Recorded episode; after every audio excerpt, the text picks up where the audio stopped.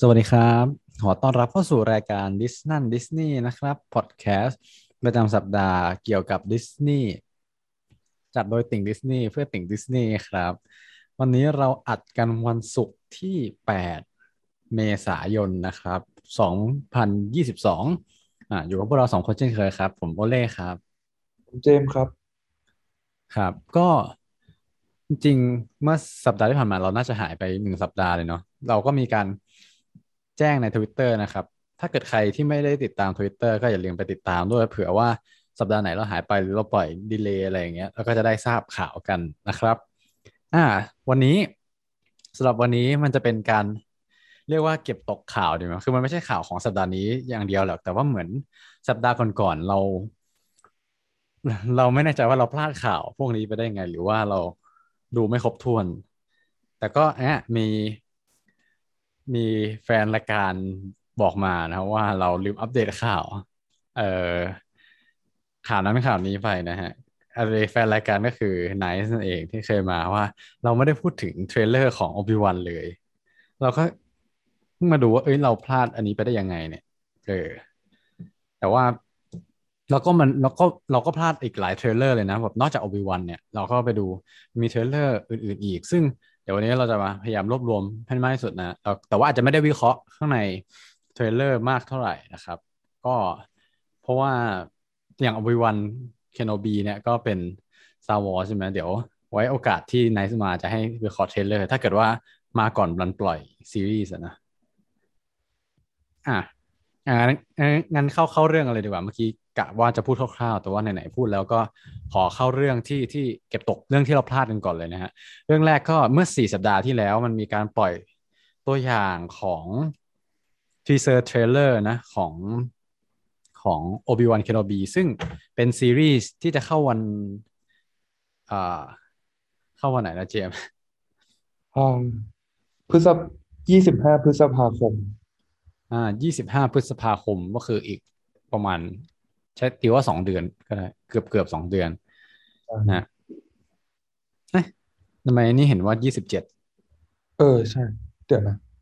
แต่ให้เราให้เจมส์เช็คเล่าคร่าวๆให้ฟังแล้วกันว่า ก็เขาปล่อยมานะก็Obi-Wan Kenobi เป็น ถ้าใครดู Star Wars ก็น่าจะจำได้ว่าตั้งแต่แบบ episode ที่สี่เนาะ episode ที่สี่ก็เหมือน Obi-Wan Kenobi ก็โผล่มาแล้วก็มาเป็นโผล่มาในบอกว่าเป็นคน ไกด์คนสอนให้ให้ Luke Skywalker ใช่ไหมในการแบบมาเป็นเจไดอะไรอย่างเงี้ย อืม ซึ่งอันนี้ก็จะมาเป็นการ flashbackเรียกว่า จริงๆอ่าพูดใหม่ คือพอ episode สี่ก็เหมือน อันนั้นเป็นตอนแบบโอบิวันแก่แล้วอะไรเงี้ย แล้วพอ episode หนึ่งมามันก็เริ่มแบบ introduce โอบิวันใหม่แบบตอนตอนเด็ก แล้วตอนนี้ก็เหมือนมาเติมเต็มช่วงระหว่าง มันมาเติมเต็มช่วงระหว่างหรือเปล่านะ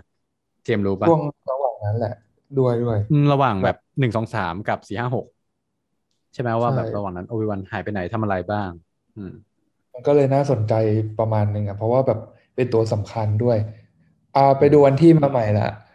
คือตอนแรกอะจะฉายยี่สิบห้าแต่ทีเนี้ยมีข่าวเลื่อนเป็นวันที่ยี่สิบเจ็ดพร้อมกับมาทีเดียวสองตอนเลยวันนั้นอ่า แล้วแล้วทีนี้ข่าวมันวันที่สามเอ็ดอ่ามีนาคมไงเพิ่งไม่กี่วันที่แล้วเองแต่ทีเนี้ยเหมือนตอนนั้นเห็นเป็นช่วงคาบเกี่ยวแบบ April Fool ด้วยเลยเลยนึกว่าข่าวปลอมอ๋ออืมอก็ใช่จริงๆเราก็น่าจะพูดเคยพูดถึงซีรีส์คร่าวๆไปแล้ว แต่ว่ายังไม่ได้พูดถึงไอ้ trailer ตัวใหม่นะ ซึ่งเราเห็นตัวละครมันก็มีตัวละครที่มาจาก Clone Wars ด้วย เออแต่ซึ่งพูดตามตรงว่าเราดู เอ่อ Star Wars ครั้งเดียว แล้วก็แบบไม่ได้ติดหมายถึงดูแต่ละตอนอะครั้งเดียวแล้วก็แบบไม่ได้ติดตามอย่างละเอียดว่าตัวละครนี้มันเป็นยังไงคือจำไม่ได้อะไรอย่างงี้แล้วกัน คิดว่าอันนี้นี่คือเหมือนเหมือนฝากความหวังไว้ที่ไนซ์ถ้าไนซ์มาอัดสักวันก็ อาจจะให้ไนซ์เล่าละเอียดว่าแบบตัวละครที่มันโผล่มาในใน trailer teaser trailer เนี่ยเจอใครบ้างที่น่าสนใจ อืม ประมาณนี้เนาะ สำหรับใครที่เป็นแฟน Star Wars ก็ไปดู แล้วก็มาบอกกันได้นะ บอกเราก่อนก็ได้ทางทวิตเตอร์นี่แหละ เออ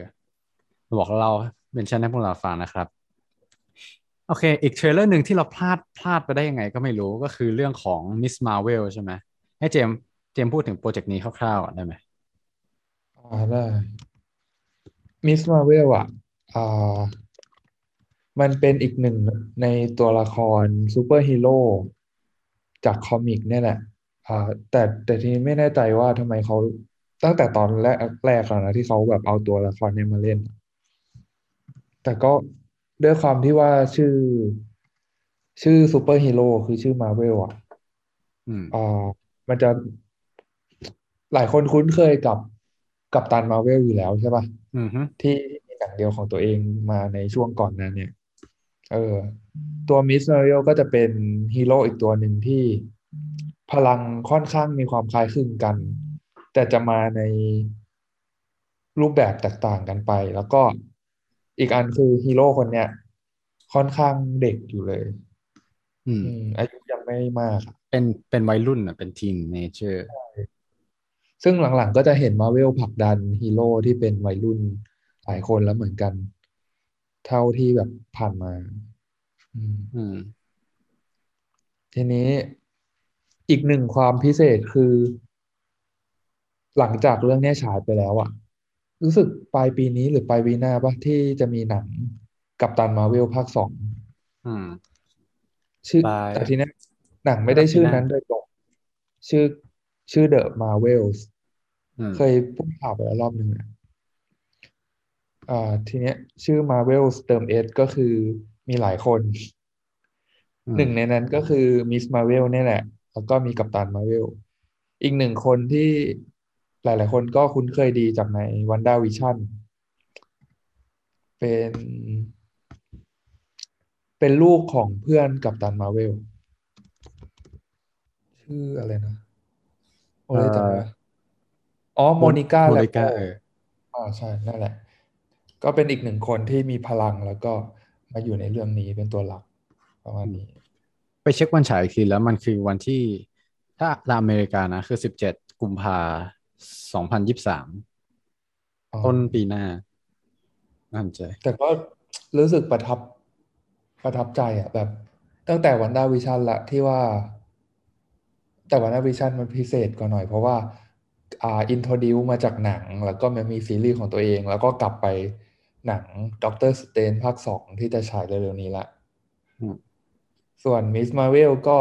แนะก็นำเป็ตัวละครซีรีส์จากซีรีส์เนี่ยแหละ แล้วเดี๋ยวก็จะไปลงหนังใหญ่ หนังโรงอีกทีแบบน่าตื่นเต้นอืมก็คล้ายๆ Moon Knight ปะที่เดี๋ยวเราจะคุยกันต่ออ่าอืมอืมแต่ว่า Moon Knight ยังไม่มี plan ที่จะเข้าหนังใช่ไหมหมายถึงว่า เข้าไปแบบภาพยนตร์ที่อยู่ในโรงเออ คือมูลมาในรูปแบบของซีรีส์แล้วก็อ่า อาจจะยากด้วยที่ที่สเกลพลังมันจะแบบเข้ากับฮีโร่อื่น ๆ แล้วก็ไปออกในหนังอืมเพราะว่ามันก็มีข่าวว่าออสการ์ไอแซคที่ที่แสดงเป็นมูนไนท์ที่แสดงเป็นอ่า เขาก็ยังไม่ได้มีแผนที่ว่าจะเล่นหนังมาเวลในอนาคต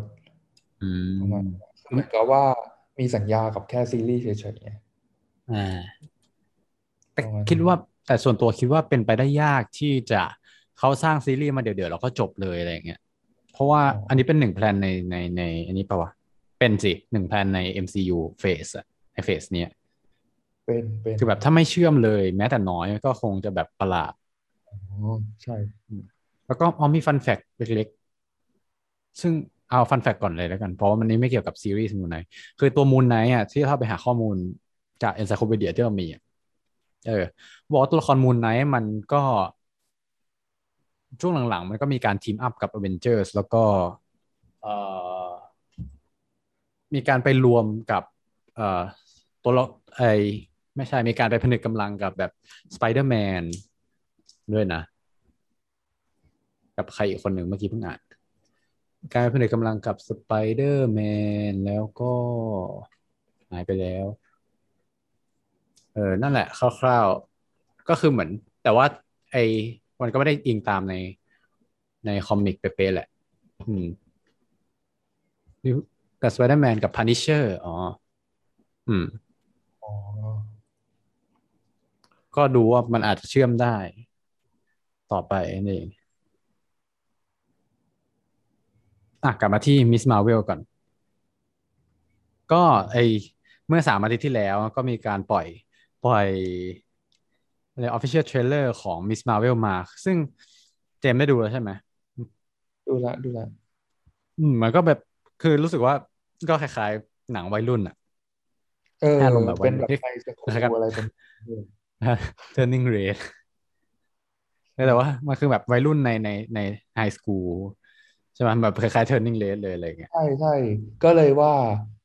เนี่ยมันก็พอได้เห็นโทนของซีรีส์แล้วว่ามันจะออกมาประมาณนั้นอ่าน่าสนใจอยู่เหมือนกันน่าใช่ น่าสนใจอย่างหนึ่งก็คือซีรีส์ของตัวละครมามาไม่ใช่แค่ซีรีส์ของตัวละครมาเวลเท่านั้น แต่ว่าในภาพยนตร์ด้วยอย่างที่เราเคยคุยกันว่าแบบมาเวลก็พยายามจะกระจายช่องกระจายแบบแนวหนังแนวซีรีส์ออกไปให้ต่างกัน อันนี้ก็เป็นแบบอย่างอย่าง Moon Knight นี่ก็จะเป็นแบบแนวแนว เออเขาเรียกว่าอะไรนะครับแบบ psychology thriller เลยนะ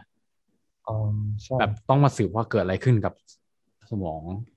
ของคนอะไรอย่างเงี้ย ซึ่งเดี๋ยวเราจะจะพูดถึงเรื่องนี้แหละ อืม แต่กลับมาที่ Ms. Marvel ก็คืออันนี้ก็เป็นฉีกอีกแนวหนึ่ง ซึ่งมาเวลก็ไม่เคยทำมาก่อน ก็น่าสนใจว่าตัวละครจะเป็นยังไงบ้างนะครับ อืม น่าจะประมาณนี้ อ๋ออีกอย่างหนึ่งคิดว่าอันนี้มิสที่ที่ที่เอ่อมาเวลพยายามดึงตัวละครมิสมาเวลออกมา เพราะเราคิดว่าอันนี้ก็จะเป็นตัวละครที่เป็นอเมริกันมุสลิมเอ่อก็เหมือนมาเวลก็จะพยายามเพิ่มความหลากหลายของตัวละครตัวเอกเนาะอย่างที่เราเห็นในตอนหลังๆ ที่แบบจะไม่ใช่อเมริกันจ๋าแล้วจะเห็นต่างๆ นานาที่แบบหลายเชื้อชาติมากขึ้นหลายเอ่อความเชื่อหลายศาสนามากขึ้นอะไรเงี้ย โอเค ก็เดี๋ยวรอติดตามนะครับ น่าจะเป็นซีรีส์ที่ลงวันไหนนะ The Mar เอ้ย Miss Marvel release date Miss Marvel ก็ได้เข้าฉายวันอ่าเดือนมิถุนายนนะครับ วันที่8มิถุนายน ก็ต่อจาก Moon Knight เลยใช่ไหมมันจะเหมือนกับว่าระหว่างมูนไนท์ฉายตอนท้ายๆอะจะมีโอวิวันมาก่อนอ่ามาสอนกันแล้วก็ หลังจากโอวิวันฉายตอนท้ายก็มีมิสมาเวลอืมโอเคมันได้ติดตามนะครับว่าจะออกมาเป็นรูปแบบไหนอีก แล้วก็จะเชื่อมโยงตรงไหนอีกนะประมาณนั้น แต่ถ้าเกิดแต่ถ้าเกิดนับเฉพาะเฉพาะ Marvel อย่างเดียวไม่นับ Star Wars ซีรีส์ Moon Knight เสร็จแล้วก็จะจบแล้วก็ต่อด้วย เอ้ยเดี๋ยวนะใหม่ซีรีส์ Moon Knight จะฉายไปพร้อมกับช่วงกลางก็จะมีหนัง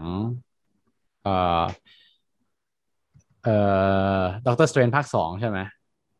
ใช่แทรกตรงกลางเสร็จปุ๊บ แล้วหลังจากนั้นก็จะไม่ไม่น่ามีอะไร แล้วก็จะต่อด้วยซีรีส์ Ms. Marvel เลยอ่าไทม์ไลน์ก็จะเป็นอย่างนี้ โอเค แล้วแล้วระหว่าง Ms. Marvel ก็จะมีทอภาคสี่อืมเออเดี๋ยวนี้เขาชอบแทรกกลางเนาะแบบไม่ได้ให้จบก่อน เออ อันนี้ไม่รู้ว่าเป็นเพราะว่าแบบตารางฉายมันแน่นพอดีหรือเปล่า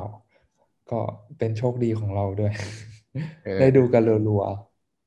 ใช่ ก็เสียตังค์รัวๆซะไปดูในโรงโอเคนั้นก็ เดี๋ยวน่าจะได้มีคอนเทนต์ให้มาพูดถึงเยอะมากกว่านี้แล้วกัน โอเค ก็น่าจะมีข่าวประมาณเท่านี้เนาะอันนี้คือเก็บตกจากอาทิตย์ก่อนๆนะครับ เพราะว่าเราพลาดเราพลาดเพลงโอเค นี่ก็ขอบคุณที่ทักทวงมาด้วย แล้วก็เราอันนี้อันนี้น่าจะเก็บตกหมดละของเอ่อ trailer ต่างๆ มีเจมส์เสริมข่าวถัดไปแล้วกันข่าวของสัปดาห์นี้ อีกสองข่าวเกี่ยวกับ Disney Park ทั้งคู่เลย อันหนึงก็คืออยู่ที่ญี่ปุ่นเมื่อไม่กี่วันที่ผ่านมา ที่สวนสนุกโตเกียวดิสนีย์แลนด์ได้เปิดตัว หนึ่งในโรงแรมใหม่ ก็คือชื่อว่า Toy Story Hotel เลย แต่รู้สึกเท่าที่ตามข่าวมาคือรู้สึกสร้างแป๊บเดียวเองอะปีสองปีเองไวมากแล้วคือคือตอนแรกมันมาเป็นแบบ ก็มีรูปตึกหลุดออกมาบ้างอะไรแล้วพออาตอนเนี้ยก็คือเสร็จหมดแล้วพร้อมให้เข้าพักอ่าอืมอันนี้ไปหาอ่านรีวิวได้ แต่หลักๆก็คือ theming อะมันจะเป็นแบบในเรื่อง Toy Story เลย แล้วก็ด้วยความที่เป็นญี่ปุ่นเขาทำอะไรออกมาน่ารักอยู่แล้วไง ตามสิ่งของตกแต่งตามในห้องอะมันก็จะน่ารัก แล้วก็ฟอนต์ก็จะเป็นฟอนต์ลายมือเหมือนแบบเด็กเขียนเล่น ประมาณเนี้ยมันจะให้ feel แบบ เหมือนอยู่ในห้องนอนแอนดี้ประมาณนี้มั้งแต่ละแต่ส่วนหนึ่งก็คือทำให้เรารู้สึกว่าเราเป็นของเล่น ด้วยอะอืมถือว่าน่าพักมาก ถ้าไปไปรอบหน้าก็อยากไปนอนนี่นะ อืม น่าสนใจ แต่ไอไหนนะ โรงแรม Toy Story ก็มีหลายที่อะใช่ปะอีกที่หนึ่งเป็นที่จีนเซี่ยงไฮ้อ่า ที่เจมส์เคยไปก็เพราะเท่าที่ดูนะ เทียบกันแล้วอะที่ญี่ปุ่นอลังกว่ามาก อืมอืม ขายของไหมเจมส์ขายโพสต์พันทิปไหม search ได้เจอมันชื่ออะไรนะคืออะบอกคุณผู้ฟังก่อน เจมส์เคยโพสต์มันเคยเจมส์เคยไปพักที่เซี่ยงไฮ้ใช่ไหมแล้วก็อ่าเคยโพสต์เป็นพันทิปไว้ เออ ก็ไปหาอ่านกันได้ ชื่อว่า ชื่อว่าอะไร เที่ยวให้สุดที่เซี่ยงไฮ้ดิสนีย์แลนด์บวก Toy Story Resort ฉบับ 2019 คุณผู้ฟังบอกเลยว่า ถ้าเกิดเป็นคำว่า เซี่ยงไฮ้ Toy Story แล้วพันทิปอย่างเงี้ย จะขึ้นมาอันแรกเลยผมเห็นอันแรกเลย โอ้น่ารูปจะเยอะมากรูปหล่นเยอะมากโอ้รูปเยอะมาก ตอนนั้นรีวิวโรงแรมคู่กับสวนสนุกไปด้วยเลยไง ในโพสต์เดียว ก็เลยใส่เข้าไปทีเดียวเลย อืมมันเลยยาวหน่อย ประมาณเท่านี้ใช่ไหมสำหรับเรื่องของ Toy Story Hotel แล้วก็รู้สึกว่าจะมีข่าวอีกข่าวหนึ่งนี่ รู้สึกว่าจะมีข่าวอีกข่าวหนึ่งใช่ไหมอ่าเออ ใช่ใช่ อีกข่าวหนึ่งจริงๆก็เกือบจะพูดถึงพอดีเมื่อกี้ คือ เขาเพิ่งปล่อยวันเปิดตัวเครื่องเล่นใหม่ที่ Disney World มา อันนี้จะอยู่ในสวนสนุก Epcot แล้วก็มีการก่อสร้างตั้งแต่ปี 2017 รวมเวลาก็ 5 ปีได้ คือเขาใช้วิธีว่าาปิดปิดตัวเครื่องเล่นเก่าไปแล้วเอามา refurbish ให้ออกมา เป็นเครื่องเล่นใหม่แทน มันน่าจะลดคอสด้วยมั้งในการที่สร้างเครื่องเล่นใหม่แต่ต้น อืม แต่อันเนี้ย หลักๆเลยคือมันมีเครื่องเล่นหนึ่งอยู่แล้ว เป็นอาคารใหญ่ ๆ เลย ทีนี้เครื่องเล่นใหม่อันเนี้ยเขาใช้หลักการสร้างตึกขึ้นมาอีกตึกหนึ่งสำหรับอ่ารางรถไฟเหาะโดยผนวกกับตึกเดิมที่เคยเป็นเครื่องเล่นเก่าให้มาเป็นโชว์บิลดิ้งก็คือ เป็นที่ที่เราเดินเข้าไปก่อนที่จะไปถึงเครื่องเล่นจริง ประมาณเนี้ยอันนี้ชื่อว่า Guardian of the Galaxy Cosmic Divide อืมเป็น indoor roller coaster แล้วก็เขาโฆษณาว่ายาวที่สุดแบบอ่าเวลาเราอยู่บนเครื่องเล่นอะ คืออยู่ได้นาน นานที่สุดสำหรับรวมๆแล้วของนอร์ทอเมริกาเลย ประมาณนี้อืม อืม ก็ ใครที่เป็นแฟนๆมาเวลแล้วก็ชอบตัวละครจาก Guardian of the Galaxy อะน่าจะฟินกับเครื่องเล่นนี้ เพราะว่ามันเป็นคือปกติมัน roller coaster คือเน้นความสนุกใช่ป่ะโลดโผนประมาณเนี้ย แต่เครื่องเล่นเนี้ยมันผนวกอ่าจอจอภาพไปในตัวด้วย แล้วก็มีแสงสีเสียง เหมือนกับว่าตั้งแต่ต้นจนจบของ roller coaster อะมันก็จะเล่าเรื่องราวเป็น story ตั้งแต่แรกแบบ ให้รู้สึกอินไปในตัวอืมน่าสนใจมาก เปิดตัววันที่ยี่สิบเจ็ดพฤษภาคมนี้นะ ก็คิดว่าเร็วๆ นี้แหละ แบบอะมาเรามาเข้าเรื่องกันทีบางคนเข้ามาฟัง episode นี้เพราะว่ารอฟังเรื่องนี้แหละ ก็คือ กรุ๊ปหลักของเราที่เราเอ่อ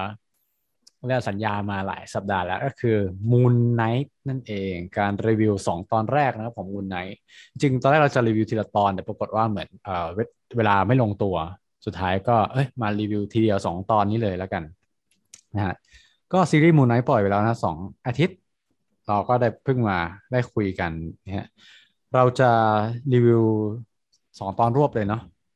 แบบอารมณ์คอ่าร่าวๆก่อน อ่าให้เจมส์เล่าก่อนว่า เอ่อให้เจมส์รีวิวก่อนว่าความรู้สึกคร่าวๆหลังดูเป็นยังไงบ้าง เอายังแบบยังไม่ spoil ก่อนเผื่อใครที่ยังไม่ได้ดูแบบอยากอยากรู้ว่าเป็นยังไงบ้างรีวิวดีไม่ดี คือก็ก่อนหน้าเนี้มันมีคนรีวิวมาแล้วด้วยทั้งสี่ตอนแรกที่ปล่อยฉายไปอืมที่เคยเล่าสำหให้รับฟังวงในใช่ ก็เลยคาดหวังไว้มากจริงๆ สำหรับเรื่องนี้ ทีซึ่งนี้อาทิตย์ที่ผ่านมาอืมที่มันเพิ่งปล่อยตอนแรกอะก็รีบดูเลยวันนั้นวันพุธพอดูไปเรื่อยๆ ก็ เออออกมาแบบ มันซีนิมาติกด้วยอะ แล้วก็อืมไม่ได้รู้สึกว่าเป็นซีรีส์เลย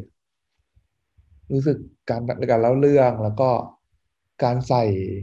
ซาวด์เข้ามามันดูมันดูแบบ เล่นใหญ่อะอื มมันเหมือนมี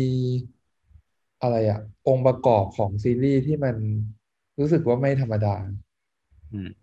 นี่ก็แล้วแต่ความรู้สึกคนด้วย แต่ชอบเลยแหละ แค่ตอนแรกตอนเดียวก็ชอบแล้ว แล้วก็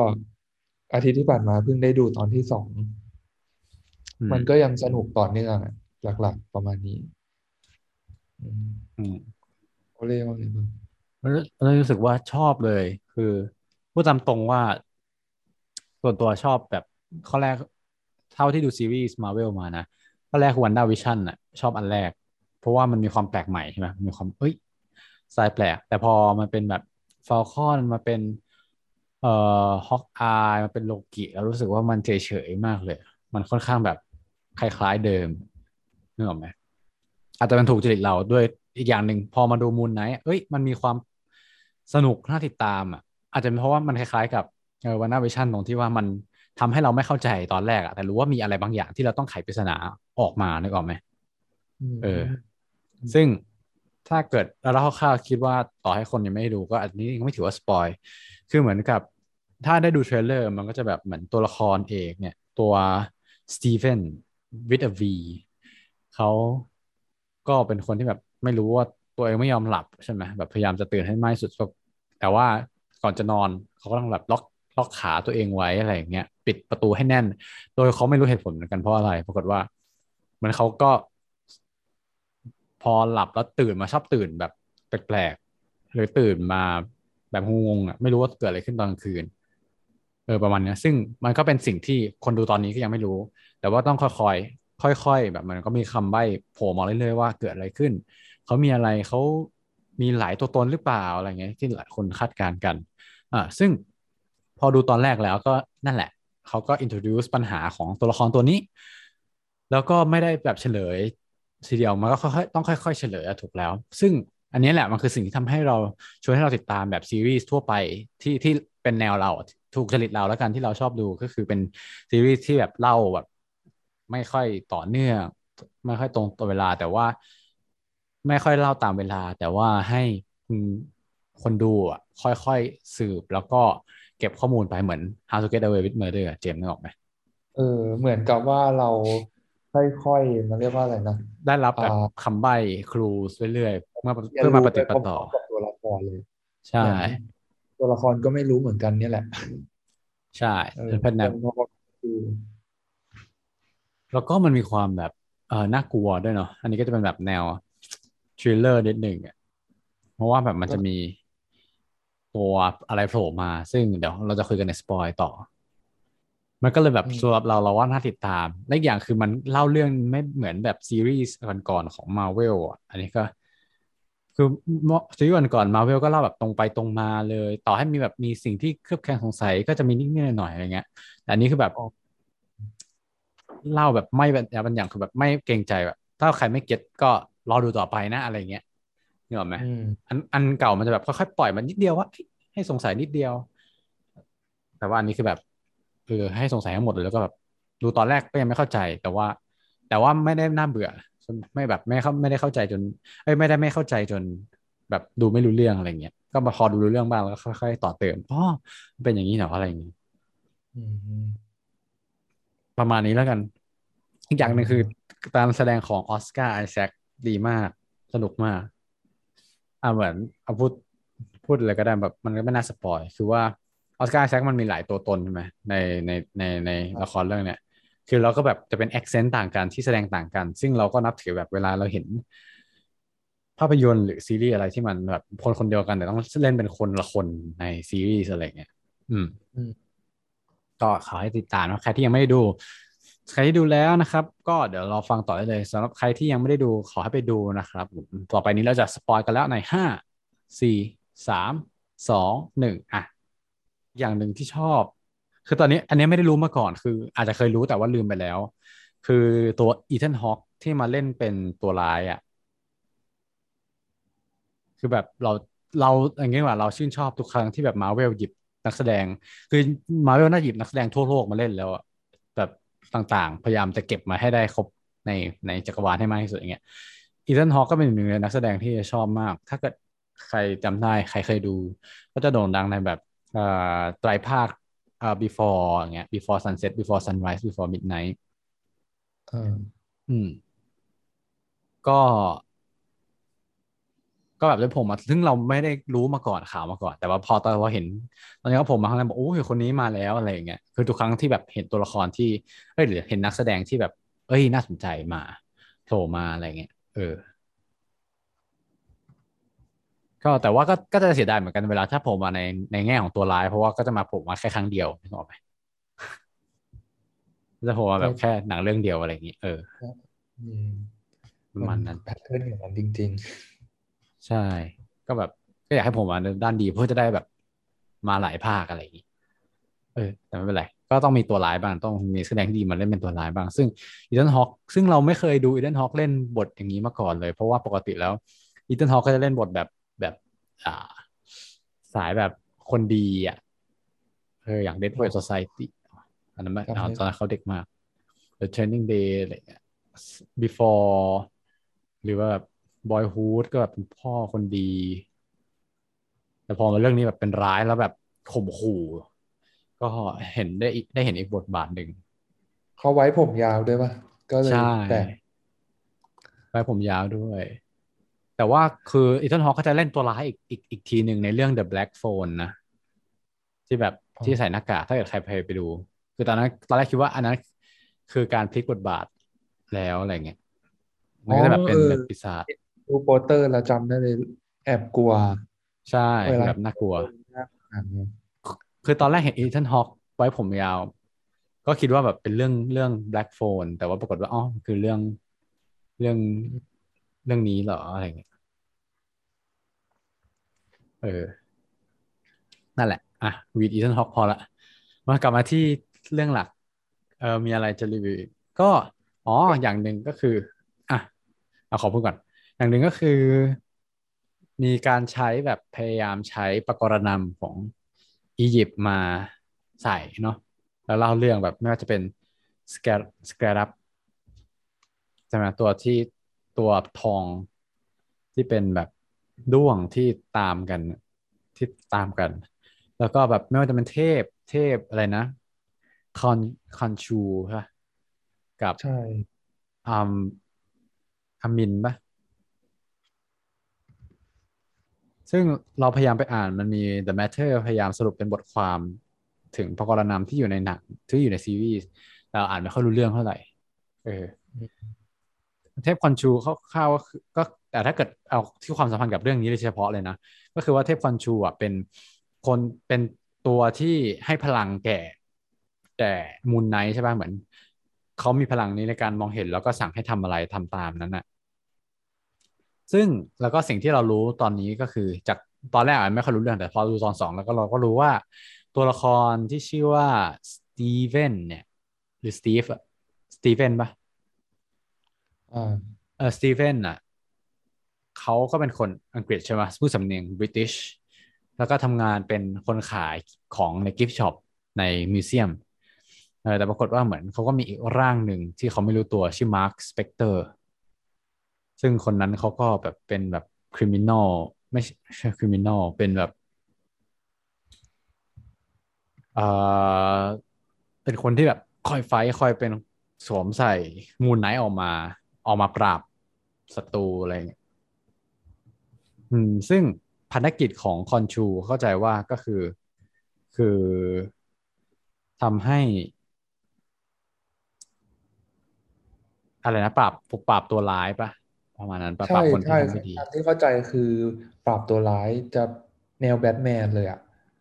ตามอืม ตามที่แบบก่อนหน้านี้ก็คาดหวังไว้ว่า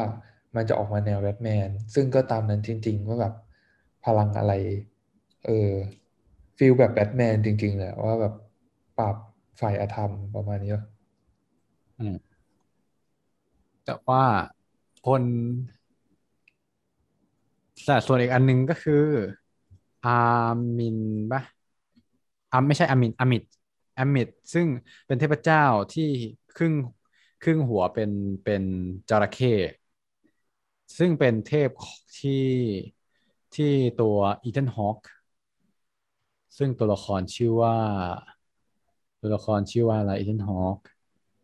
คือเราไม่เคยรู้ คือในในเรื่องก็ไม่ได้ค่อยพูดชื่อ เราก็เลยจำไม่ค่อยได้ นะ เอ่อ เป็นว่าก็คืออาร์เธอร์เอออาร์เธอร์แฮร์โรอาร์เธอร์เป็นคนที่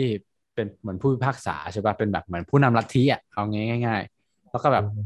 เขาก็จะมีแบบเขาเรียกว่าอะไร circle แวดวงของเขาที่ทุกคนต่างเป็นคนดีเป็นผู้ที่บริสุทธิ์อะไรเงี้ยใช่ไหมแล้วก็สัญลักษณ์ก็จะเป็นตาช่าง ซึ่งสังคมเนี้ยเหมือนเขาคัดมาแล้วว่า ถ้าคุณเป็นคนดีคุณก็ได้อยู่ต่อ แต่ว่าถ้าเกิดว่า เทพอามิดบอกว่าคุณอะ เป็นคนที่ที่เป็นคนไม่ดีอย่างเงี้ยตัดสินเลยว่าคุณเป็นคนไม่ดีต่อให้คุณไม่เคยทำไม่ดีมาก่อน แต่ว่าเขาบอกว่าในอนาคตคุณมีสิทธิ์ที่จะทำไม่ดี ก็ครับจะทำก็จะจะกำจัดทิ้งถูกไหมคือตายทันทีแหละ ใช่คือก็มีแบบอืมตรงนั้นเลยใช่ก็มีตัวอย่างของคุณยายคนหนึ่งในเรื่องเนี่ยซึ่งอันเนี้ยเคยขอคอมเมนชั่นหน่อยว่าก็ไม่ใช่เรื่องใหม่อะไร เคยเคยได้ยินปรัชญานี้ปะ มันเป็นคำถามปรัชญาเลยนะว่า สมมุติว่าถ้า เออเป็นเป็นปรัชญาเรื่องความดีความไม่ดีอะเออเราเคยได้ยินที่ไหนไม่รู้แหละคำถามก็คือ ถ้าเกิดเราเราสมมติมี AI ก็ได้อ่าเป็น AI ที่แบบคำนวณแม่นมากๆนะในอนาคตอีกสามสิบปีอะไรเงี้ยมี AI ที่แม่นมาก ๆ ที่สามารถบอกได้ว่าเด็กทารกคนเนี้ยจะโตไปเป็นอาชญากรคำถามคือ เรามีสิทธิ์กำจัดเด็กคนนี้ตั้งแต่ตอนนี้เลยไหมอืมเจมส์คิดว่าไง ก็ถ้ามองแบบโลกสวยปกติเลยอะก็ก็ยังอะอืมมันแบบมันตัดสินเร็วไปอะไม่ไม่ค่อยเห็นด้วย แต่ว่าแบบมันก็มีกับการซักต่อมาว่าอาจจะสมมติว่าเขาเป็น ในอีกห้าปีอาจจะเป็น คือมดแม่นมากๆว่าเป็นอาชญากรแน่ๆแต่ถ้าเราปล่อยไปเลยครั้งเนี้ย สมมติเรามีโอกาสแค่ครั้งนี้ พอหลังจากที่เขาออกจากสถานออกจากตรงนี้แล้วเราจะไม่มีสิทธิ์กำจัดเขาเลยแล้วในอนาคต เขาจะต้องไปทำอาชญากรรมแน่ๆอะไรเงี้ยเราจะปล่อยให้มันเกิดขึ้นหรอ คือไม่ต้องตอบอะไรแบบ ให้ลองตอบในให้ให้คุณผู้ฟังลองตอบในความคิดของตัวเองว่าเฮ้ยมันเออเรามีสิทธิ์ทำได้ไหมสมมติว่าถ้าเราถ้าเด็กอย่างที่เล่าให้ฟังเมื่อกี้ถ้ามีเด็กทารก คนหนึ่งที่เราแบบใช้ AI มาดูสมมติในอนาคตมีความแม่นยำมากๆ ในการดูแบบพันธุกรรม แล้วเรารู้ว่าคนนี้จะโตไปจะทำอาชญากรรมแน่ๆเออ แต่ว่าแบบเรามีโอกาสแค่นะนะสมมติสถานรับเลี้ยงเด็กไงตอนเนี้ยณตอนคลอดก็ได้ในโรงพยาบาลน่ะเราเราสามารถวิเคราะห์ DNA ได้ แต่ปรากฏว่าถ้าออกจากโรงพยาบาลแล้วเราไม่มีสิทธิ์ทำมันนะคำถามคือเราควรจะทำยับยั้งตั้งแต่ตอนนี้เลยไหมทั้งก่อนที่เขาจะทำอาชญากรรม เพราะว่าถ้าปล่อยไปแล้วเขาก็ทำอาชญากรรม แล้วก็สร้างผลเสียอะไรเงี้ย เออมันก็เป็นเหมือนคำถามปรัชญาเนี่ยก็ถามได้เรื่อยๆเออจำไม่ได้แล้วว่า ถ้าจะต้องหาอ่านเพิ่มเติมต้องหาว่าอะไร แต่ว่ามันคือเราเคยได้ยินมา เราก็เลยนึกถึงตอนที่ตอนที่อาร์เธอร์พูดในตอนนี้ episode ที่สองเหมือนกันว่าแบบมาร์กก็จะถามใช่ไหมว่าเอ้ยคนที่คุณกำจัดไปก่อน แต่ว่าเขายังไม่ทำความดีเลยนะ แต่ว่าเทพแอมมิดบอกว่าเขาเป็นคนไม่ดี คุณก็ทำกำจัดทิ้งเลยอย่างนี้เหรออะไรเงี้ยแล้วก็แบบอาร์เธอร์ก็อยู่ฝั่งที่ฝั่งของคน อ้าวมาร์กก็อยู่ฝั่งของคนที่แบบไม่ไม่ควรกำจัดใช่ไหมเพราะว่าเขายังไม่ได้ทำอาชญากรรมอะไรเลย เขายังเป็นผู้บริสุทธิ์อยู่ แต่ว่าฝั่งอาร์เธอร์ก็บอกว่าแบบเป็นคนที่เชื่อใน บอกว่าในอนาคตมันถูกกำหนดไปแล้วอะไรอย่างเงี้ยเพราะฉะนั้นแบบการกำจัดก่อนก็คือเหมือนการช่วยโลกเพื่อให้อาชญากรไม่ได้ทำอาชญากรรมอะไรเงี้ยนึกออกไหมอืมอืมเข้าใจ ซึ่งก็ก็เป็นแบบอะไรที่ขัดอ่า เป็นอะไรที่ดเลม่าที่สามารถเถียงกันได้ไม่จบไม่สิ้นอะไรเงี้ยเพราะว่ามันก็ไม่มีถูกไม่มีผิดเนาะก็ดีที่แบบเขายกอันนี้มาเห็นหลังๆมาเวลก็ชอบเอาปรัชญาที่มีอยู่แล้วในในชีวิตประจำวันอย่างเงี้ยมามาใส่ในซีรีส์อืมเหมือนเหมือนในพันดาวิชันอะไรเงี้ยอืมแต่ให้เจมพูดต่อมีประเด็นอะไรอีกไหมที่จะเสริมหรือว่าอยากพูดประเด็นนี้ก่อนอะไรก็ได้ก็อ๋ออีกอันหนึ่งตอนที่ดูตอนหนึ่งอะ คือมันเล่าเรื่องเล่าเรื่องของแค่สตีเวนใช่ปะแบบเปิดมาอืมตั้งแต่ตรงนั้นแล้วก็จบ คือมันสตีเวนทั้งเรื่องอะแล้วมันมีตัดตัดนู่นตัดนี่ไปพอสมควรเลย ทีเนี้ยตอนแรกก็แอบคิด หวังลึกๆว่าตอนที่สองน่ะเขาจะเล่าเรื่องของตัวละครอีกตัวอ่าแล้วก็ยิ่งเล่าในช่วงที่อืมตัดสลับด้วยไหม คือถ้ามันอย่างนั้นมันจะได้แบบ ผสมผสานต่อไงกับตอนแรกได้ลงตัวพอดีอะเพราะก็อยากรู้ว่าตอนที่ตัดอืมไปอะ มันเกิดอะไรขึ้นบ้างก็เหมือนแบบเฉลยไปในตัวด้วยอืมอ่า แต่ทีนี้พอดูตอนสองคือมันก็ไม่ได้ขนาดนั้นแต่คือถ้ามันมันมีอันนี้ไม่มีกี่ตอนหกตอนปะปกเองใช่ก็คือถ้ามันมีหกตัวตนอะ ก็อาจจะเล่าอย่างนั้นได้ คิดว่าแบบมันคงเล่าไม่ได้เพราะมันก็อาจจะมีแค่สองตัวตนหรือเปล่า แต่คิดว่าคิดว่าเอ่อตัวตัวมูนไนนี่เป็น DID ป่ะ เป็นแบบเหมือนในสปริตอะที่เป็นหนึ่งคนหลายตัวตนอะใช่อืม เออ อันนี้ อันนี้ยังไม่รู้ว่าที่มาว่าแบบแต่ก่อนมันมีแค่สตีเวนแล้ว มันมามีคนที่คนที่เหลือตอนไหนอะไรอย่างเงี้ย แต่นี่ส่วนตัวคิดว่าแต่ก่อนอะมีแค่มาร์คแล้วสตีเวนเพิ่งมาทีหลัง ไม่รู้สิเพราะรู้สึกว่าตัวมาร์คอะมาร์คสเปกเตอร์มีมีพื้นหลังมากกว่ามี background มากกว่า แต่ว่าตัวสตีเวนอะมันเหมือนเป็นตัวละครที่สร้างใหม่แค่จำอดีตของตัวเองไม่ได้แค่นั้นนะอ๋อปะก็ไม่ไม่รู้เหมือนกันแล้วแต่ไม่รอเล่าต่อไปก่อนก็ลองรอเออไม่ไม่อันนี้คือมีประมาณนี้แหละ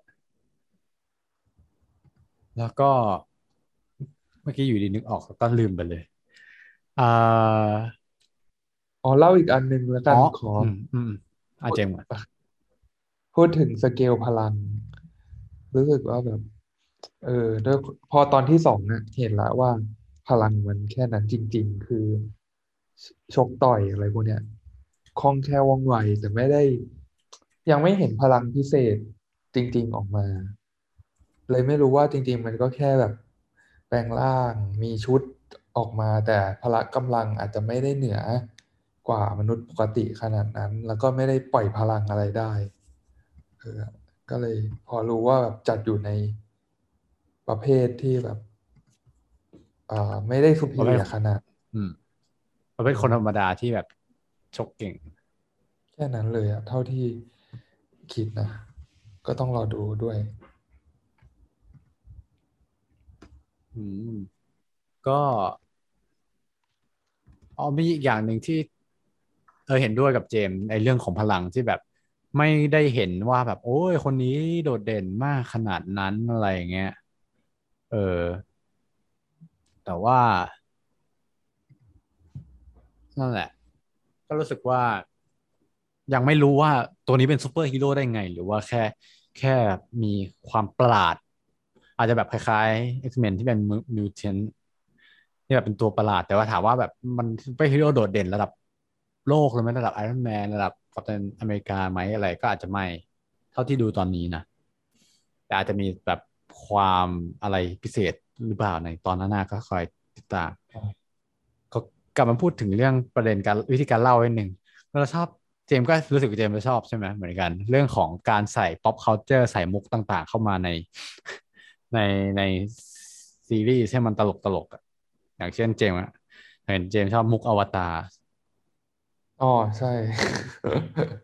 เออ เข้าใจแบบเล่นนะก็หมายความว่าเขาแซ่ทุกอย่างเลยนะแบบหรืออวตารที่มันเป็นเป็นอนิเมะนะที่แบบเคยเห็นอนิเมะอวตารใช่ไหมที่หัวล้านๆอะไรอย่างเงี้ยเขาก็แบบเก็บทุกมุกเลยนะหรือแม้แต่กระทั่งมีแต่แบบอะเออ ให้เจมส์เล่าเห็นเขาจะว่ากรีบลูบลูกายปะเออบูกายใช่อวตารบูกาย I love movie รูปเวิร์ดแต่ฟิล์มอะไรนะเริ่มเริ่มวันเออ แล้วก็แบบหรืออย่างตอนที่แบบไอ้ปลาทองอะ ที่มันมีครีบเดียวอะ ซึ่งตอนแรกเราก็คิดถึงนีโมเพราะว่านีโมมันมีครีบเดียวใช่ป่ะมันมันมีครีบใหญ่ครีบหนึ่งแล้วครีบอีกข้างหนึ่งมันพิการอะไรเงี้ยซึ่งเราก็นึกถึงนีโมปรากฏว่าก็มี reference ถึงนีโมเหมือนกัน ใช่ใช่เออแบบโอ้เขาเก็บทุกมุกจริงๆ เออ มันมีอีกเรื่องหนึ่งอะไรนะ อ๋อ ไอเรื่องแบบเจอหมาเจอฮาวน์อะแล้วไอยามอะ แล้วยามเพื่อนมันก็พูดว่า อ๋อ เจอเจอไม่ไอตัวสตีเฟนก็บอกกันว่าเจอฮาวน์แล้วก็ไอยามก็บอก อ๋อ Hound of Baskervilles เหรอ ซึ่งก็เป็นมุกเจมเจมเกตอันนี้ปะไม่มันจะไม่ มันเป็นชื่อตอนหนึ่งของ Sherlock Holmes Hound อ๋ of อ Baskervilles เออ ซึ่งแบบ แบบที่บอกแล้วเขาเก็บทุกมุกจริงๆเงี้ยแล้วอีกอย่างคือไอ้เรื่องนี้ก็เกิดในบริติชด้วยใช่ปะก็แบบ Sherlock Holmes เป็นบริติชอะไรเงี้ยเออเขาก็พยายามใส่มาแบบถ้าไปจับดีๆแบบมันมีมุกอะไรอย่างเงี้ยเยอะแยะเต็มไปหมดเลยเออมีอีกอย่างหนึ่งที่เมนชั่นที่ต้องเมนชั่นเลย แล้วเราเขาใช้มาโปรโมทด้วย ก็คือเขาเก็บทุกเม็ดจริงๆนะก็คือไอไอปลาทองอะปลาทองตอนที่เขาจะไปที่ร้านร้านสัตว์เลี้ยงป่ะ pet shop เดาว่าอืมมันแบบนี่ปลาทองอยู่ดี ในเรื่องก็จะมีแบบปลาทอง ตอนแรกมีครีบเดียวใช่ไหมอยู่ดีก็มีสองครีบงอกสองครีบสองครีบครีบสิเออสองครีบงอกออกมาเงี้ยแล้วแบบมันไปคืนว่าเนี่ยนะจริงๆแล้วมันมีครีบเดียวทำไมอยู่ดีมีสองครีบอะไรเงี้ยซึ่งเราก็ไม่รู้เหมือนกันว่าความจริงเป็นอะไร ในซีรีส์ยังไม่เฉลย แต่ว่าเขาเอา blend ใส่ไปใน blender ใส่ไปในเครื่องปั่น แล้วก็เอาไปให้ที่ร้านอะ ซึ่งในมาเวลก็ทำโปสเตอร์แบบปลาทองอยู่ในเครื่องปั่น จริง ๆ นะ เห็นเห็นมุกโปสเตอร์โปรโมทปะหลังจากใช่ปล่อยใช่ตอนแรกไป ซึ่งอืมถ้าเกิดใครรู้ reference ซึ่งเราทวีตไว้แต่ว่าหายไปแล้ว ก็คือถ้าใครรู้ reference อันเนี้ยมันเป็นศิลปะงานศิลปะอันหนึ่งที่ที่ค่อนข้างโด่งดังแล้วเราเคยอ่านถึงงานศิลปะอันเนี้ยคือ ไม่รู้ว่าเจมส์เคยเห็นหรือเปล่า มันเป็นศิลปะงานศิลปะที่เป็นคล้ายๆ social experiment น่ะคืองานทดสอบสังคม มันคือในมิวเซียมนั้นใช่ปะมันมีเครื่องปั่นวางไว้แล้วในเครื่องปั่นน่ะก็มีน้ำแล้วก็ใส่ปลาทองไว้ ซึ่งเครื่องปั่นนั้นก็เสียบปลั๊กไว้อยู่นึกออกไหมลองมันเป็นงานของ Marco Evaristi เออทุกคนลองไปหาดู M A R C O เป็นวรรค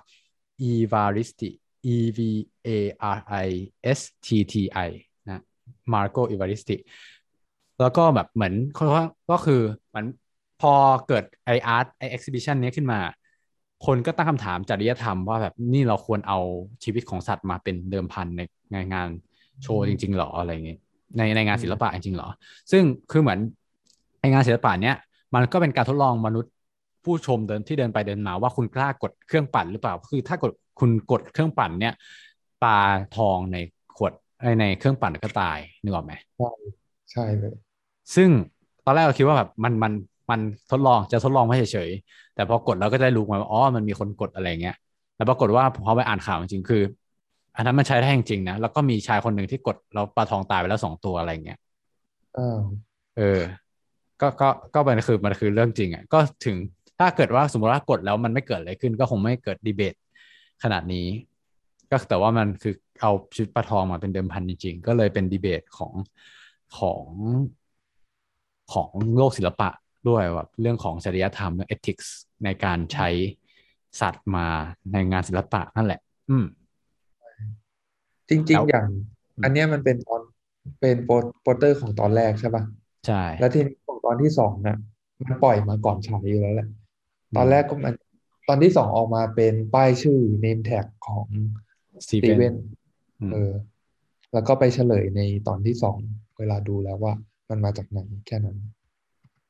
แล้วงั้นนี้ตอนสามมันปล่อยไปยังก็สคาลับปะแต่แต่อ่ามันก้ำกึ่งไม่รู้ว่าอันนั้นมันตอนสองหรือตอนสามอะเพราะว่าอืมเห็นปกติโปสเตอร์มันปล่อยก่อนฉายแป๊บแป๊บแป๊บเดียว อ่าแล้วมีอีกอันหนึ่งอะโอเค เออก็น่าสนใจว่าเอามาวิเคราะห์ได้หรือเปล่าอืมมีประเด็นอะไรอีกปะ เรายังไม่พูดถึงเรื่องราวมากเลย นิดหนึ่งแล้วกัน ก็คือว่า เออเรื่องราว หลังจากที่ เออคือเราไม่ได้สรุปเรื่องย่อนะ เพราะว่าเราคาดหวังว่า ผู้ฟังจะดูมาแล้ว อย่างหนึ่งที่ตัวละครที่น่าสนใจก็คือเลล่าคือใครถูกปะเพราะหลังจากที่แบบเขาไอตัวสตีเวนคนพบโทรศัพท์เราพยายามเจอว่าเลล่าเอาปรากฏว่าเลล่าคือภรรยา ที่อ้าวเขาแต่งงานแล้วเหรออะไรเงี้ยตัวมาร์คสเปกเตอร์แต่งงานแล้วเหรอ แล้วเป็นใครวะ ก็น่าสงสัยต่อไปว่าตัวละครเลล่าเนี่ย จะเป็นใครในอนาคตอืมอืมอืม อืม แล้วก็มันมีข้อมูลไหม คือถ้าคนอ่านคอมิกก็น่าจะรู้แหละว่าเลล่าคือใคร เลล่าโมนไน แต่ก็มีคนเดาต่างๆนานานะแต่ว่าเราจะไม่ไม่อยากอ่านสปอยอะคือเราอยากรู้ด้วยตัวเองเออแต่ว่าคือมันก็จะมีแบบหลายสำนักวิเคราะห์ถ้าใครอยากรู้ก่อนก็ลองไปอ่านดูได้นะครับ อีกอย่างหนึ่งที่น่าสนใจก็คือว่า ที่น่าน่าน่าคุยกันนะก็คือว่า ไอตัวละครที่เราเห็นที่ที่เราเห็นพร้อมสตีเวนอะนั่นนะ ไอตัวละครที่เราเห็นพร้อมสตีเวนอะเจมส์ไม่ว่าจะเป็นตัวคนชูเองที่มันเป็นเอ่อเทพที่หัวเป็นกะโหลกนก หรือว่าแบบหมาในอะไรเงี้ย เออใช่ คือเราเห็นพร้อมกันแต่ว่าคนอื่นๆ บนโลกในโลกนั้นอะไม่เห็น แต่เอ้ยมันเฉลยตอนสองอยู่นะอ้าวใช่เลยว่าว่าหอะไรมาต้องเหมือนล่องล่องหนปะ ไม่แน่ใจเหมือนกัน แต่คิดว่าภาพคิดว่าอย่างเงี้ย ไม่ไม่คือคืออย่างเงี้ยเอาโอเคขอเล่าให้จบกัน คือไอตัวหมาในหรือว่าตัวคอนชูที่มันเป็นเทพอะคือเหมือนตัวคนที่เห็นคนเดียวก็คือตัวสตีเวนหรือว่ามาร์คสเปกเตอร์แต่ว่าคนอื่นไม่เห็นแต่ไม่ใช่ว่าคนอื่นไม่เห็นแล้วไม่สัมผัสได้เลย แต่ว่าเหมือนอย่างที่เจมส์บอกอะคนเขาไม่เห็นแต่ว่ามันไม่ได้ล่องเอ้ยแต่มันล่องหนอะคือถ้าเกิดเอาน้ำไปสาดก็เห็น คิดว่าคงเป็นเหมือนกันกับกับตัวคอนชูเหมือนกันอะคือเหมือนถ้าเดินไปอยู่แล้วโดนชนใครก็คงจะคนนั้นก็จะคงจะโดนชนเหมือนกัน แต่ไม่รู้ว่าคืออะไร ใช่ เออ ก็ทำให้น่าสนใจว่าแล้วอย่างเงี้ย มันจะรับมือยังไง เพราะว่าตอนนี้เรารู้แล้วว่ามันไม่ใช่ภาพหลอนของของของตัวสตีเวนคนเดียว เพราะว่าอย่างตอนไลล่าสาดน้ำใช่ปะก็เห็นเป็นหมาในอะไรเงี้ย อืม ก็คงสตีเวนรับมือได้คนเดียวแค่นั้นใช่กำหนดให้เป็นอย่างนั้นมาแล้วอืมและอีกอย่างหนึ่งเท่าที่เห็นธีมคร่าวๆของเรื่องนี้นะ ก็คือว่าเราเห็นเทพสองตัวใช่ไหมเทพแอมมิดที่เป็นที่เป็นเหมือนเทพตัวแทนจากฝั่งของของอาร์เธอร์หรืออีธานฮอว์กเนี่ย กับของฝั่งออสการ์ไอแซคมูนไนท์สตีเวนก็จะเป็นเทพคอนชู ซึ่งสองคนนี้เหมือนจะคานอำนาจก่อนอยู่ว่าใครจะเป็นผู้ตัดสินป่ะ อย่างนั้นป่ะ ประมาณนั้นเลยว่าว่าแบบอ่าคนหนึ่งก็คือ มันเหมือนไม่เห็นด้วยในอ๋อเขาเล่าอีกอันหนึ่งนี่ว่าคอนชูคือเหมือนเป็นเทพที่โดนไล่ออกมา สักอย่าง อืมอืมอันจำไม่ได้เหมือนกันเออก็คือคงมีความขัดแย้งกันแล้วก็แบบรอเซตเทิลภายในเรื่องเนี่ยแหละอืมตอนสองตอนแรกก็น่าจะมีข้อมูลเท่านี้ใช่ไหม อืม เจมมีอะไรอีกปะก็น่าจะแค่นี้นะ เท่าที่กับคือจริงๆอันนี้ไม่ได้ไปอ่านวิเคราะห์มาด้วยอะเออสำหรับ นี่นี่พยายามไปอ่านเรื่องของปกรณำเรื่องของแบบตัวเทพ แต่ว่าก็อ่านไม่ค่อยรู้เรื่อง เพราะแล้วอีกอย่าง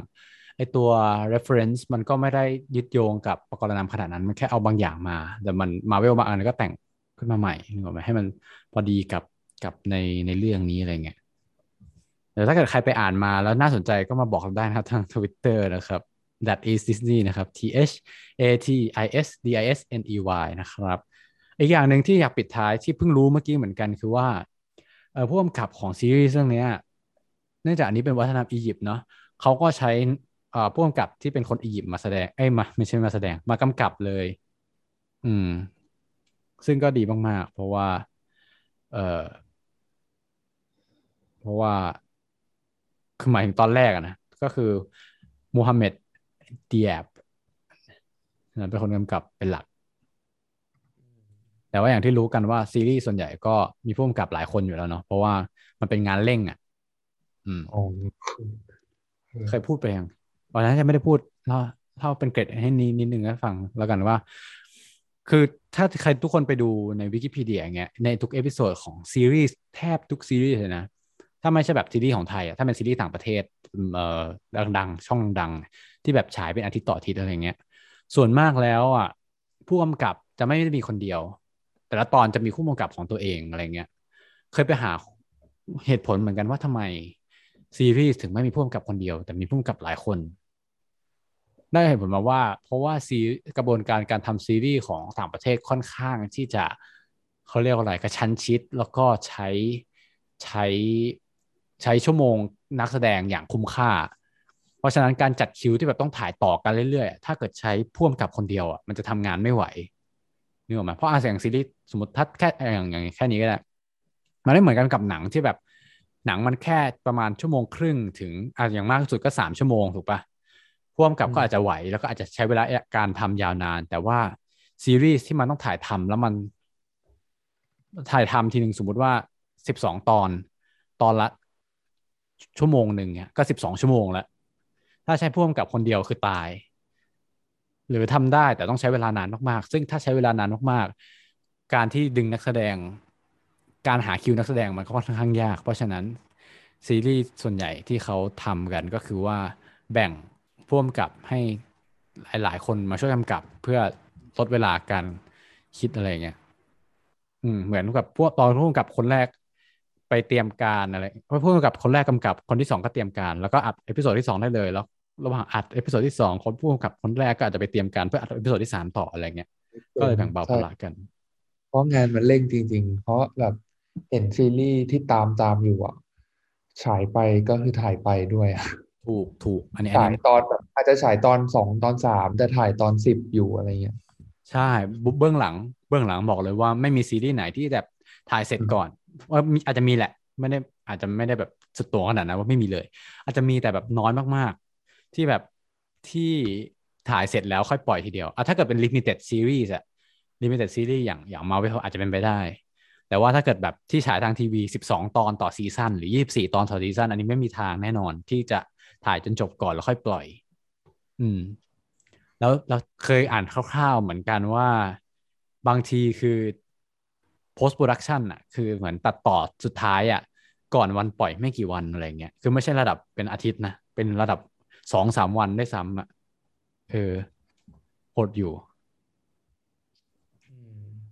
อืม ประมาณนั้นแล้วกัน เออเรื่องมูลไนก็น่าจะมีเท่านี้นะ เดี๋ยวอาทิตย์หน้าเรามาคุยกันต่อ ตอนถ้าเกิดมีอะไรเพิ่ม หรือถ้าถ้าไม่มีอะไรน่าสนใจเราอาจจะยกสองตอนทีหนึ่งก็คงจะดีนะเจมส์ ก็เดี๋ยวรอดูก่อนแล้วกัน สมมติถ้าตอนหน้ามีอะไรพูดเยอะก็อาจจะพูดเลยนะครับอ่าแล้วก็มีเรื่องแช่งอย่างหนึ่งคือว่า เราสองคนน่าจะตัดสินใจพักเรื่องของไอ้ What to Watch on Disney Plus ก่อนนะ เพราะว่า ใช่ไหมเจมส์เห็นด้วยใช่ไหมเพราะแบบมันหลังคือเราแทบจะหมดแล้วแล้วก็ค่อนข้างฝืน ถ้าเกิดว่าจะจะต้อง แบบหาอะไรมาแนะนำ เรื่องส่วนใหญ่ที่เรามาแนะนำเนี่ยก็จะเป็นเรื่องเก่าที่เราเคยดูแล้วอะเราไม่ค่อยมีเวลาได้ดูอันใหม่แบบทุกอาทิตย์ขนาดนั้น ฉะนั้นเดี๋ยวเราจะมาเมื่อสะดวกแล้วกันเมื่อแบบเอ้ยตอนนี้เราไปเพิ่งไปดูมาจริง ๆ แล้วมันสนุกจริง ๆ เราก็อาจจะมาแนะนำแต่ว่าอาจจะไม่ได้มีเป็นประจำทุกสัปดาห์เหมือน เหมือนที่เราทำกันเนาะอืมโอเค งั้นวันนี้มาในเจมมีอะไรปิดท้ายไหมอ๋อไม่มียาวละ โอเคยาวเอองั้นพบกันใหม่สัปดาห์หน้านะครับ เราจะมากันวันศุกร์นะ เพราะว่าเดี๋ยวจะให้ดูจบก่อนแล้วค่อยมาอัปเดตทีเดียว วันนี้พวกเราสองคนลาไปก่อนนะครับ อย่าลืมติดตามทาง Twitter นะครับ มาทักทายได้เราอยากเห็นหน้าของคุณผู้ฟังทุกคนนะครับสำหรับวันนี้พวกเราสองคนขอลาไปก่อนนะครับ สวัสดีครับ สวัสดีครับ